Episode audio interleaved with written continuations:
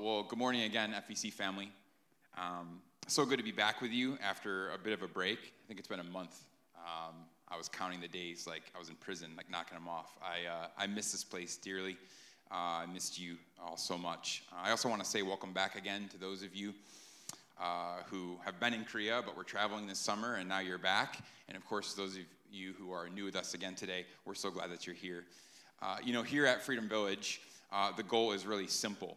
Uh, we want to glorify God and make disciples of the nations. That's it. Uh, we want to glorify God and make disciples of the nations. We believe that that's uh, the mission of God's church, um, not just the lowercase c, like local church, but of his church, to glorify him, to make him known, to make disciples of the nations. Uh, here, we want to we wanna see people not just attend church, but actually be the church. Uh, we want to see people be empowered by the Holy Spirit. We want to see people be centered on the gospel. That means centering their lives on Jesus and his good news. And we want to see people living their lives on mission. This is who we want to be as a church. And as I was uh, thinking about that this summer, uh, God so graciously brought my mind and my heart to this church that we just read about in Antioch. Uh, this beautiful church that we see in the scriptures, which serves as a model and an example of who I pray we would be as a gathering. Uh, you see, Antioch is truly an inspiring gathering because it was pivotal uh, in the early church for the spread of the gospel. And what I hope to show us today through this message is that Antioch is a church worth modeling. It's a church worth considering it's a church worth uh, aiming to be. Uh, typically, here at FEC, we pick a book of the Bible um, and just work through it verse by verse. If you've been here, of course, you know that. If you haven't been here and you're new, you probably know that from YouTube. You probably, you know, scouted us out. Um, but that's what we do. We are currently going through the book of John, and we'll start that again uh, next week. But today, because it's the start of a new season for us, and because so many of us are just returning, including myself, I wanted to begin uh, this season with a bit of a with a bit of vision, if you will, uh, and with a reminder of what we are going after here uh, as a church in Seoul. So let's open our Bibles now together. If you haven't already done that, turn with me to Acts chapter 11. Uh, we're going to be looking at this gathering at Antioch, this sending, well taught, diverse, praying church this church that would become the launching pad for worldwide missions. In fact, um, Antioch had so much influence, it was so impactful in that day. The gospel spread there so rapidly that the city, that the city, the surrounding city, actually came up with a new term for these people. Non believers of Jesus called these people Christians for the very first time, little Christs. Uh, that first happened in this city. Uh, Luke, the author of Acts, says, You want to know what a Christian is? Maybe you've been asked that question before. What does it mean to be a Christian? What does a Christian look like? Look at Antioch. Um, so here's my question for us this morning as we dive in What made this church in Antioch? Uh, what were the characteristics of it that led them to be called Christians in the first place? Uh, why was it so powerful? Why was it so impactful? Why was it so influential? And the characteristics they have, um, are they modeled here in us and through us?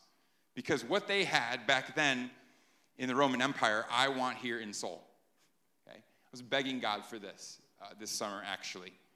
Um, I want Freedom Village to be a place where people are impacted by the love of Christ and the good news of his gospel. I want this gathering to be a place of influence in our city a, a, place where the lost around us actually know that we exist, that they actually know we're here and see that we are visibly different. So, what was it about Antioch? What were the ingredients of that church that made them so impactful? I want to give you five of them. Okay, five of them. Starting in verse 19. Five ingredients that lead to impact and influence okay, within the local church, in us and through us starting with number one effective evangelism. Effective evangelism. What we find is that this church, again, had so much impact, we're going to see this through their evangelism efforts. In fact, the church here we see was birthed out of people sharing the gospel. I love that, right? We take this for granted. This is actually ideal, right? That you go into a place, you go into a neighborhood, you go into a city, you go into a nation, you plant seeds of the gospel, people receive that gospel, and then you establish a local gathering of believers there. That's what happened in Antioch. Look at verse 19. Now, those who were scattered because of the persecution that arose over Stephen traveled as far as Phoenicia and Cyprus and Antioch, speaking the word to no one except Jews. If you don't know the story, you're not familiar with the scriptures, a few chapters before this, in Acts chapter 6, there's a man named Stephen. We hear a little bit about his story, and we know that Stephen actually dies for his belief in Jesus. He is stoned to death, he's killed for sharing the gospel. But then, with that, it starts this spread of persecution, like massive spread of Christians throughout Jerusalem, causing Christians in that city to scatter, to, to flee. And we see here where they fled. The author tells us they fled to Phoenicia, to Cyprus, and to Antioch. The apostles, we know, it's really interesting. The apostles, the leaders of the church at that day, they actually stay in Jerusalem. Okay? They stay at that local gathering, within that local church. But most of the rest of the church leaves. And we are told that when they did that, and when they arrived in these different cities that they went to, Acts chapter 8 tells us that those who were being persecuted went about preaching the word. That's what it says, verse by verse. That those who were being persecuted, those who scattered, went about preaching the word. So these Jewish believers who had to flee their home city of Jerusalem are now in these other cities sharing the gospel to their brothers and sisters to other Jews, only to Jews for now. But others, look at verse 20 in our main text, we see it here. But there were others of them, or some of them, men of Cyprus and Cyrene, who on coming to Antioch spoke to the Hellenists also, preaching the Lord Jesus. So we see that it's here in Antioch where non Jews are beginning to hear the gospel for the very first time. That's what we're told here in the text. For the first time, large groups of foreigners, non Jews, are listening about Jesus and what happened to Jesus, what he did, what he said, how he overcame the grave. Now, there's a, a lot to be said here, but one of the first things that really strikes me about this passage is that these disciples, let's call them evangelists, right? These followers of the way are not named. We actually don't know any of their names. They are unnamed individuals. And that, to me, is a great encouragement and should be a great encouragement to you. That you don't need to be a celebrity Christian to make an impact in the world. You don't have to have a famous podcast. You don't have to have a ton of followers on YouTube. You don't have to be Insta famous, even, to turn the world upside down for the gospel. You are known by Jesus, and that's enough. Amen? These are just faithful individuals who went about spreading the gospel in their various networks and neighborhoods. They were just living their lives, but as they were living their lives, they were also sharing and showing others the good news of Jesus Christ. And that, by the way, is how the gospel spreads to the end of the earth. It, it's how it is spread, spreading to the very ends of the earth. As one church historian, a uh, historian put it, he said this The primary change agents in the spread of the faith in the early church were men and women who earned their livelihood in some secular manner and spoke their faith to whom they met in this natural fashion. Listen, that's how the world was turned upside down. And I believe the same is still true today. It's through people like you here who just choose to live their lives with intentionality. People who are willing to share their life and share their faith in the very normal, mundane, everyday rhythms of life. But of course, to do this, we have to embrace our missionary identity. You have to do that if you're going to buy into this. We have to know who we are or whose we are and actually act upon who we are and what we're called to do and who we're called to be. And that's why we talk about this so much here, right? Because it's so easy to forget. We need to be reminded often, right, regularly, that actually to be a Christian is to be a missionary, right? To be Christian is to be a missionary. It, missionaries aren't special, right? That's what it means to be a Christian. It doesn't matter if this is not your home country, uh, and you're just you're just serving the Lord here. But wherever you are, wherever God has you, it could be in your hometown, your home city. You are a missionary. That's what it means to be a follower of Jesus. Right? Why do you think this group of people here in Antioch were given the name Christian in the first place?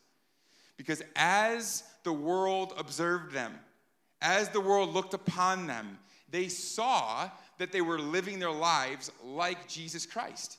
It was, it's very simple, actually. They, they were living like Jesus in living out the mission of Jesus, which, of course, always includes sharing your faith every single time.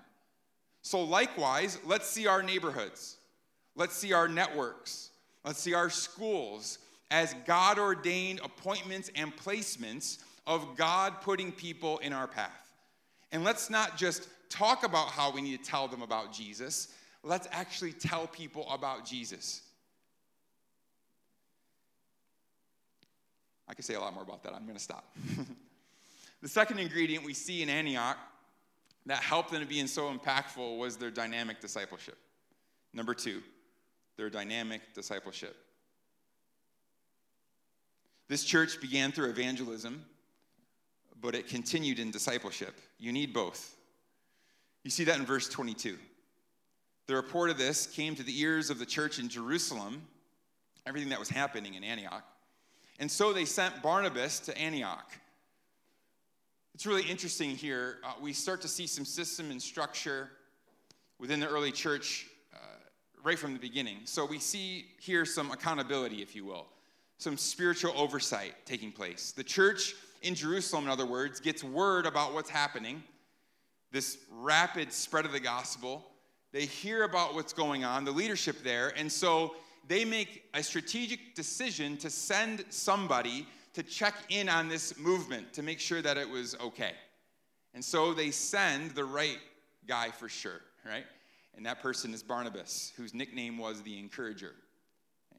And certainly he was that. We know that Barnabas was extremely generous. We know that he personally invested in the Apostle Paul. We know that he cared for Mark when others would not. Uh, we know uh, here in Acts chapter 11 that he was a good man, and we're told that he was both full of faith and the Holy Spirit. And here now, this man Barnabas enters into this city, goes into this church. And perhaps one of the reasons for that, not just because of his spiritual maturity, not just because he was ready, I think that's included, but also because Barnabas was from Cyprus himself. And so he's going back to his own people right? There's some strategy that takes place there because he could relate to this people group. And it says in verse 23 when he came and saw the grace of God, he was glad. And he exhorted them all to remain faithful to the Lord with steadfast purpose. There's just something about that verse uh, that I really love. I actually spent almost a week and a half just kind of meditating on that verse this summer. I didn't have anything else to do. um, because I was just thinking about it how, how grace, the grace of God, should make our hearts glad, right? And how, how oftentimes it does not, right? We are, we are given grace by God every single day, right? There are moments of grace in every moment of, of your life, and yet so often our hearts are not glad. But Barnabas comes into this place, sees the grace of God, and the author, Luke, tells us, wants us to know he was glad. Barnabas, in other words, was not this like religious leader who's like a stick in the mud, right? He's not narrow minded. He's not upset, take note, that another church is exploding with the gospel, is growing, right? Barnabas is all about the kingdom, and he sees God's grace happening amongst these people. He sees transformation at hand, and he's glad. And you know, I truly believe that Barnabas uh, is or was so pivotal to this movement that takes place in Antioch because he was really setting the tone for them in helping to create what I would say was a gospel culture. Because listen, we see in the text that he taught them to remain faithful. That's important. We're going to see that in a second. He reminded them of their purpose. He, he put the gospel in the center of all that he did and all that he said. But also, listen now, he didn't just teach them gospel doctrine, he actually showed them gospel culture. We can't miss that. He was with them, speaking life into them, providing for them life giving encouragement. And certainly we need to have that here among us as well. And how do I know that? How do I know here at Freedom Village that we need gospel encouragement regularly? Why? Because in the 13 years that I've spent in full time pastoral ministry, I've never once, never, never once had anyone ever tell me that they feel over encouraged. Never. Like someone encourages you, like come up and, hey, you know, I just want to give you some encouragement. You're like, nah, I'm good today. I'm good. Nah, not today. Maybe tomorrow, right? No, life is hard, right?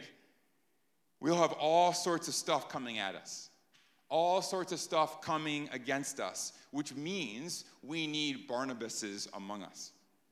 You know, we aren't told specifically in the text, but let's understand that this church here would have been so much different than the church in Jerusalem. Because this is a much, much different context in a much, much different culture. They would have dressed differently, maybe had a different vibe with their music, right? The food is different, the language is different, right? Barnabas could have come in and tried to set them straight. Like, hey, wait a second, what's going on here? Like, let me tell you about what's happening in Jerusalem, right? The church, right? This is what we're about. This is what we do. This is how we sing. This is how we dress. This is how we do ministry. This is how we reach kids. This is how we reach our neighbors. Look like us, but he doesn't do that at all. Instead, he comes in, sees people responding to the gospel, and he encourages them. And oh God, may that be our spirit here. He sees God at work. He doesn't criticize, he just prays God and says, Keep going, keep being faithful, don't lose your purpose. Again, he is demonstrating to them gospel culture through his encouragement while he's also teaching them. And we see that more clearly in verse 25 through 26. It says there So Barnabas went to Tarsus to look for Saul. That's Paul. And when he had found him, he brought him to Antioch. For a whole year, they met with the church and taught a great many people.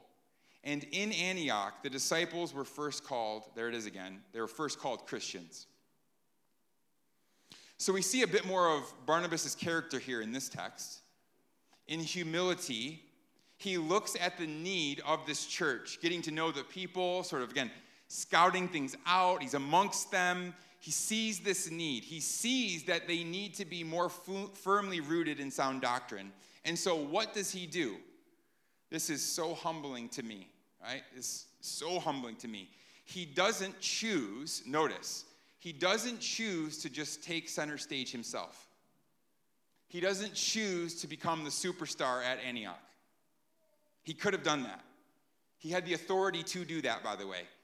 No, instead, instead he finds Paul or Saul. And later, he actually he actually allows Paul to take the primary leadership role of this group of people. And notice as well that Barnabas and Paul commit themselves to teaching these people for an entire year. They are likely meeting together regularly, maybe even daily and they're just instructing the people on the teachings and the works of Jesus Christ. They're encouraging others to do what they are doing for them. And so, for us here at FEC, this certainly underlines us, or for us, the importance of Christ centered teaching. Look, there is, there's no substitute for biblical teaching if you truly want to grow in your faith. There's no substitute for it. So we should prioritize that we should prize that. I think we do, but we still need to keep going. God builds his church by his word. So take note, again, in this church, we have encouragement and we have care. But that encouragement and that care is coupled with sound teaching. You don't separate the two. And then the last aspect we see here of this discipleship is that there is actually fruit. There's fruit. And the fruit is evident by the fact that these disciples are actually called Christians. Now, we talked about this a few minutes ago, but it's just so remarkable. These outsiders, non Jews, are the ones who are honored to be given this title for the very first time. It wasn't, notice, it wasn't a title that was given on their, based on their background. This title of Christian was not given to them um, as a self designation. It has nothing to do with their race, it has nothing to do with their ethnicity. No, the world looked at these people, and what they saw, they couldn't describe, but what they saw was a new humanity. This gathering in Antioch was showing the world something radically different. Their lives actually matched their words and their beliefs, if you could believe that. Right? They, they were truly living out their faith. They were truly living like Jesus. They were living changed lives. And as a result, they are literally flipping the world upside down. These little Christs, Christians. What a wonderful model for us. The way that they evangelized, the way that they discipled by sharing and showing their faith. But also, this church in Antioch was marked by their commitment to showing mercy. And that's number three for us today, our third mark or our third ingredient, if you will. Effective evangelism, dynamic discipleship, and number three, mercy ministry. Mercy ministry. I love, and we're going to see this in just a second, but I love how when there was a clear physical, not spiritual, but how when there was a clear physical need in the world, this is a church that doesn't sell, say, well, hey, I know there's physical needs, but here, here at Antioch, we're a Bible teaching church. Right? We don't get into all that social stuff. Right? Listen, we don't have to choose, okay? Right? We, we don't need to decide if we're going to be a gathering with strong Bible teaching or be a gathering that, that strives to make a difference locally through our acts of service and mercy. We can say yes to both, and we should say yes to both. And Antioch was a great example of this. So look what happened. Our text says that the prophets have come down from Jerusalem, and there is one prophet, a man named Agabus, who makes quite an astonishing prediction. Starting in verse 28, he predicts, he declares, prophesies that there was going to be a great famine over the known world, throughout Rome, okay? and the known world. And that actually happens. We know that, not just because the Bible tells us, by the way, but because historians tell us this as well. Historians tell us that there was a great famine that happened after uh, the result of the flooding of the Nile River in 45 AD. Okay?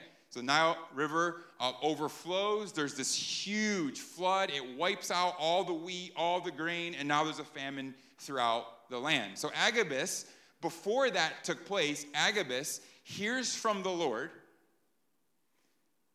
declares this truth. This is going to happen, makes this amazing prediction. But what's even more amazing to me is how this group of believers in Antioch responds to this message, how they handled it. Listen, these people are going to be personally affected by this great famine, but we're going to see that they respond with selflessness. It's remarkable.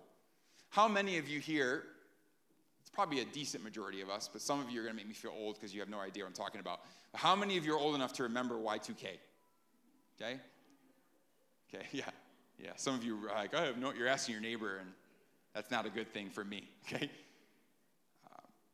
If you don't know Y2K, what Y2K was or is, uh, back in 1999, yeah, some of you are like born. back in 1999, some of you were born, okay? But you remember back in 1999, if you were there back then, uh, people all over the place were stocking up on canned green beans and corn.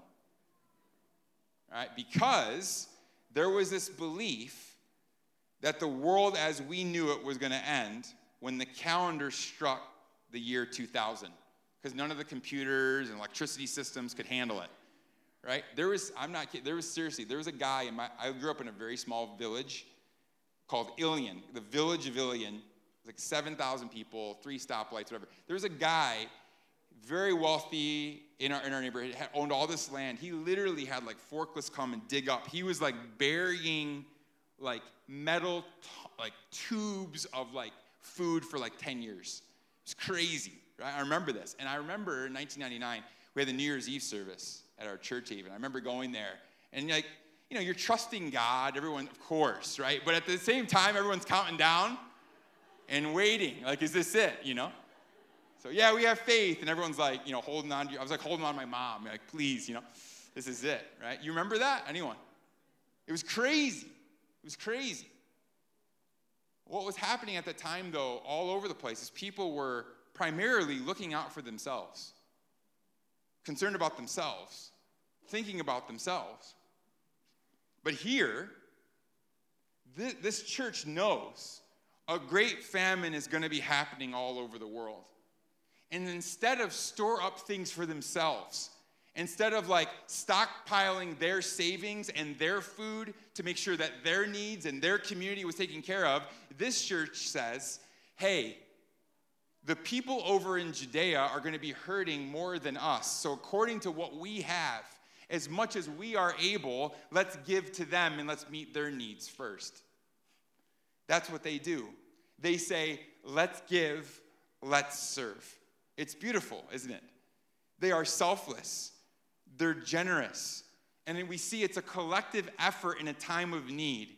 And if you and I, if we here in this gathering want to see real impact in our community, in our city, this is who we need to be as well. We, we can't just talk to people about the truth. We can't just share the gospel. We need to show people the truth by how we love them and by how we, we serve them if we're going to truly impact our city, if we're going to truly impact our neighborhood here in, in Haebangchon, we need to be engaged with the local needs of our city. We need to be willing to show mercy again and again and again. Number four, we also see Antioch had great impact because they had multicultural membership. I'm doing pretty good on those double letters, huh? multicultural membership. Now, when we leave chapter 11, we move into chapter 13, just one chapter later. We learned there in verse 1 a little bit more specifically uh, uh, about the leadership and, and some of the dynamics of this church. And we learn there in verse 1 about the leadership that was present in Antioch. We won't pull the verse on the screen, but if you pull up your Bible, you'll see there that Five men are mentioned there, five leaders of this church. But what really stands out about them as you study deeper is how diverse the group is. We have Barnabas from Cyprus. We have Simeon called Niger, which means dark. It's in reference to his skin. There, there is Lucian from North Africa. There's Manaen who is from the royal line, he's from an upper class family. And then there is Saul, who is Paul, who we know is a Jewish believer. So this is quite a mix, isn't it? And I think if you were if you were there back then and you were to, to enter into that church, especially at this time, in this place, in this culture, this reality would have been striking to you. This diverse group of people specifically Greeks, Romans, Syrians, Phoenicians, Jews, Egyptians, Indians, and Asians with a diverse set of leadership. And while we're certainly here, here, while we're certainly not perfect, I think, I think, I think God is my witness, we have made a lot of strides as a gathering to become like this as well. Because we want Freedom Village to be a representation of our neighborhood. We want it to be a representation of our city and, of course, of the kingdom of God, which is diverse. And let me be really, really clear about this because some of you, um, particularly, you know, heard that word diverse. We want to be diverse, and you, because that's kind of a cringe word lately. Let me be really clear about this. Here, here in this place, we're not about diversity for diversity's sake. This is not about meeting a quota. Like, oh, we got that race covered, and we have a ticker box in the back. No, not at all. This is about the mission. It's about the mission. You see, I believe this diversity in Antioch had two primary purposes. Two. There was an attractional dimension to it, but there's also a missional uh, dimension to it. It had an attractional dimension in this that if you were an outsider, if you didn't belong to this group of people, regardless of where you came from, who you were, what your background is, you would go into that place, into that church, and as you would enter into it, you could see yourself joining it. People looked like you. There was representation there because it wasn't just made up of one subset or one culture. You could see diversity present amongst the people. So there's an attractional aspect to this. But also, there was a missional dimension to this in that this church had the unique ability, which is why they reach the nations, really, but they had the unique ability to reach a very broad and wide audience. You See, we tend to reach people, for good and for bad, we tend to reach people that we most engage with, right? or that we most relate to, or that we most even look like. That's just the reality. And with this church full of people from the nations, they had the ability to relate to the nations, which is why the concept of worldwide missions was actually born out of this church. It was born in this gathering, global missions. This was the first, by the way, this is really the reason I believe that the Lord led me to this church and to this message today, because this was the first truly international church, which is what we are. And in that, this international church reflected God's heart for the nations. And of course, we want to see that here in Seoul as well.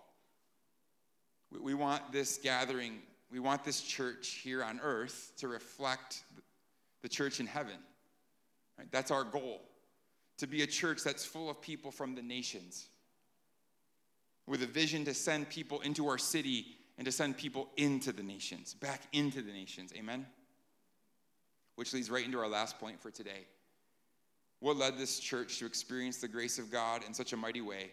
The Fifth ingredient there was spirit led sending and supporting. Spirit led sending and supporting. A lot of S's there. Spirit led sending and supporting. Look at verse 2 of chapter 13. While they were worshiping the Lord and fasting, the Holy Spirit said, Set apart for me Barnabas and Saul for the work to which I have called them. Then, after fasting and praying, they laid their hands on them and sent them off. We know that right after this, Paul's first of several missionary journeys begin. He had three or four, there's debate about that. But all of those missionary journeys that are infamous, right, him writing these letters to the churches, like half the New Testament, it all originates right here in this moment in Acts chapter 13. And notice it starts, how does it start? It starts with worship. It starts with fasting, it starts with praying. That's what fueled the mission. And for me, that's enough of an argument for us to focus on worship, to focus on prayer, yeah? So while the church is worshiping, they're, they're together, they're singing the praises of their great king. They're, they're fasting together, they're praying together, seeking the Lord together. What happens? The Holy Spirit intervenes, speaks to them, and then, and then the church collectively confirms the Spirit's word. See that? Don't miss that. Right? God speaks, go, and the congregation affirms the going. Both of those components are part of the sending out here. The Spirit calls, and the local church agrees. It's a wonderful picture for us of how missions is supposed to work. I believe it's how it's supposed to work every single time.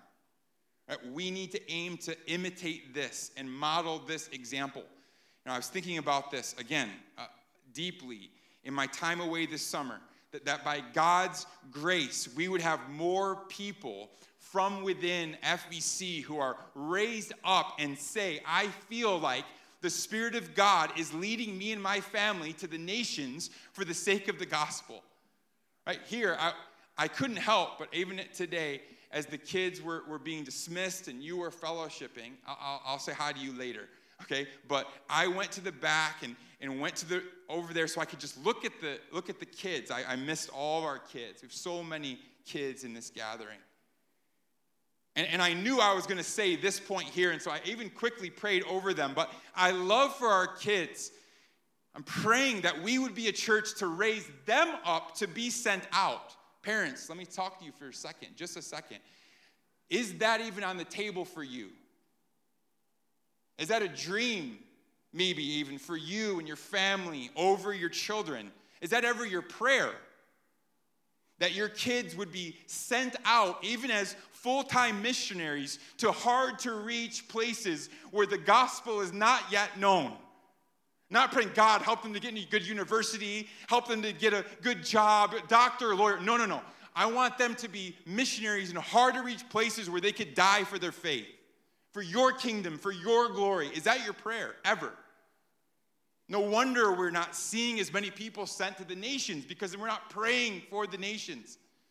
We're not praying that our own would be sent out to the nations. What would it look like for us here in this little corner of Seoul? You know, we're not very known, but in this little corner of Seoul, to be a truly sending church. What it means is that we need to start raising people up from within. It means that we need to actually commit ourselves more to corporate prayer together. It means that you need to prioritize corporate prayer together if we want to see impact in our city. It's not just going to happen. We have to be devoted to this if we really want it. It means we need to be more sensitive to the Spirit's calling, more sensitive to the Spirit's leading. So let's strive towards this. Let's be a church family that supports and sends and affirms mission. This is what's required to see true gospel impact.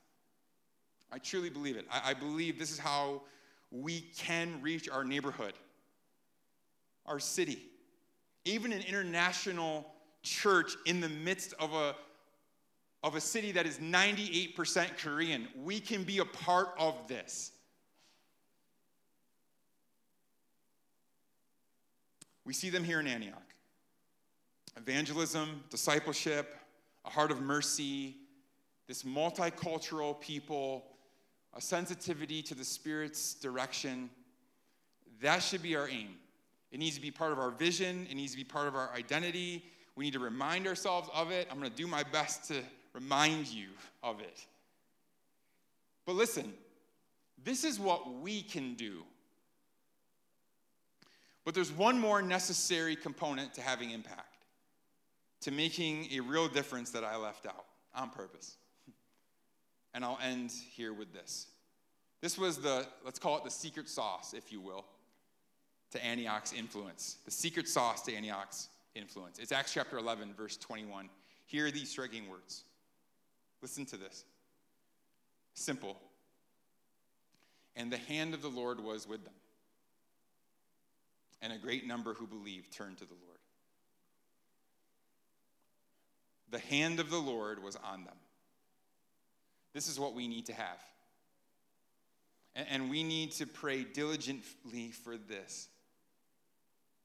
You know, there was a time when Israel was in captivity. They were away from Jerusalem, their promised land, and they had no temple to go to to worship. During that time, there was a man named Nehemiah, a Jew who was serving the king of Persia. he was actually serving as the king's cupbearer. And one day, uh, when Nehemiah approached the king to give him his wine, the king asked him a really simple question Nehemiah, why are you so sad? See, the king had never seen that look on Nehemiah's face before. Nehemiah had always hidden it, but today he went into the king with boldness. And Nehemiah said this Because my city is in ruin, and there is no one to rebuild the walls. Well, at that, the king asks him back, So what do you want? And the Bible says there that Nehemiah prays and says to the king, I want to go back to Jerusalem and restore the temple of my people. And what happens? The king, we're told, grants him permission. It's incredible mercy by a foreign pagan king. It's incredible grace. But why does it happen? Why does that take place? Is it because the wine was really good that day? Maybe he was a little tipsy? Sure, go back to Jerusalem, right? Was it because the king was just? Was it because the king was kind? No. Nehemiah chapter 2, verse 8 tells us the key. Nehemiah says, Because the gracious hand of my God was on me, the king granted my requests. That's the difference. And we see this all throughout the scriptures over God's servants, over God's people. The scriptures tell us that unless the Lord builds the house, those who build it labor in vain. So let me ask you today Are you asking for God's hand to be on your life? When was the last time that you asked for the Lord's hand to be on this church?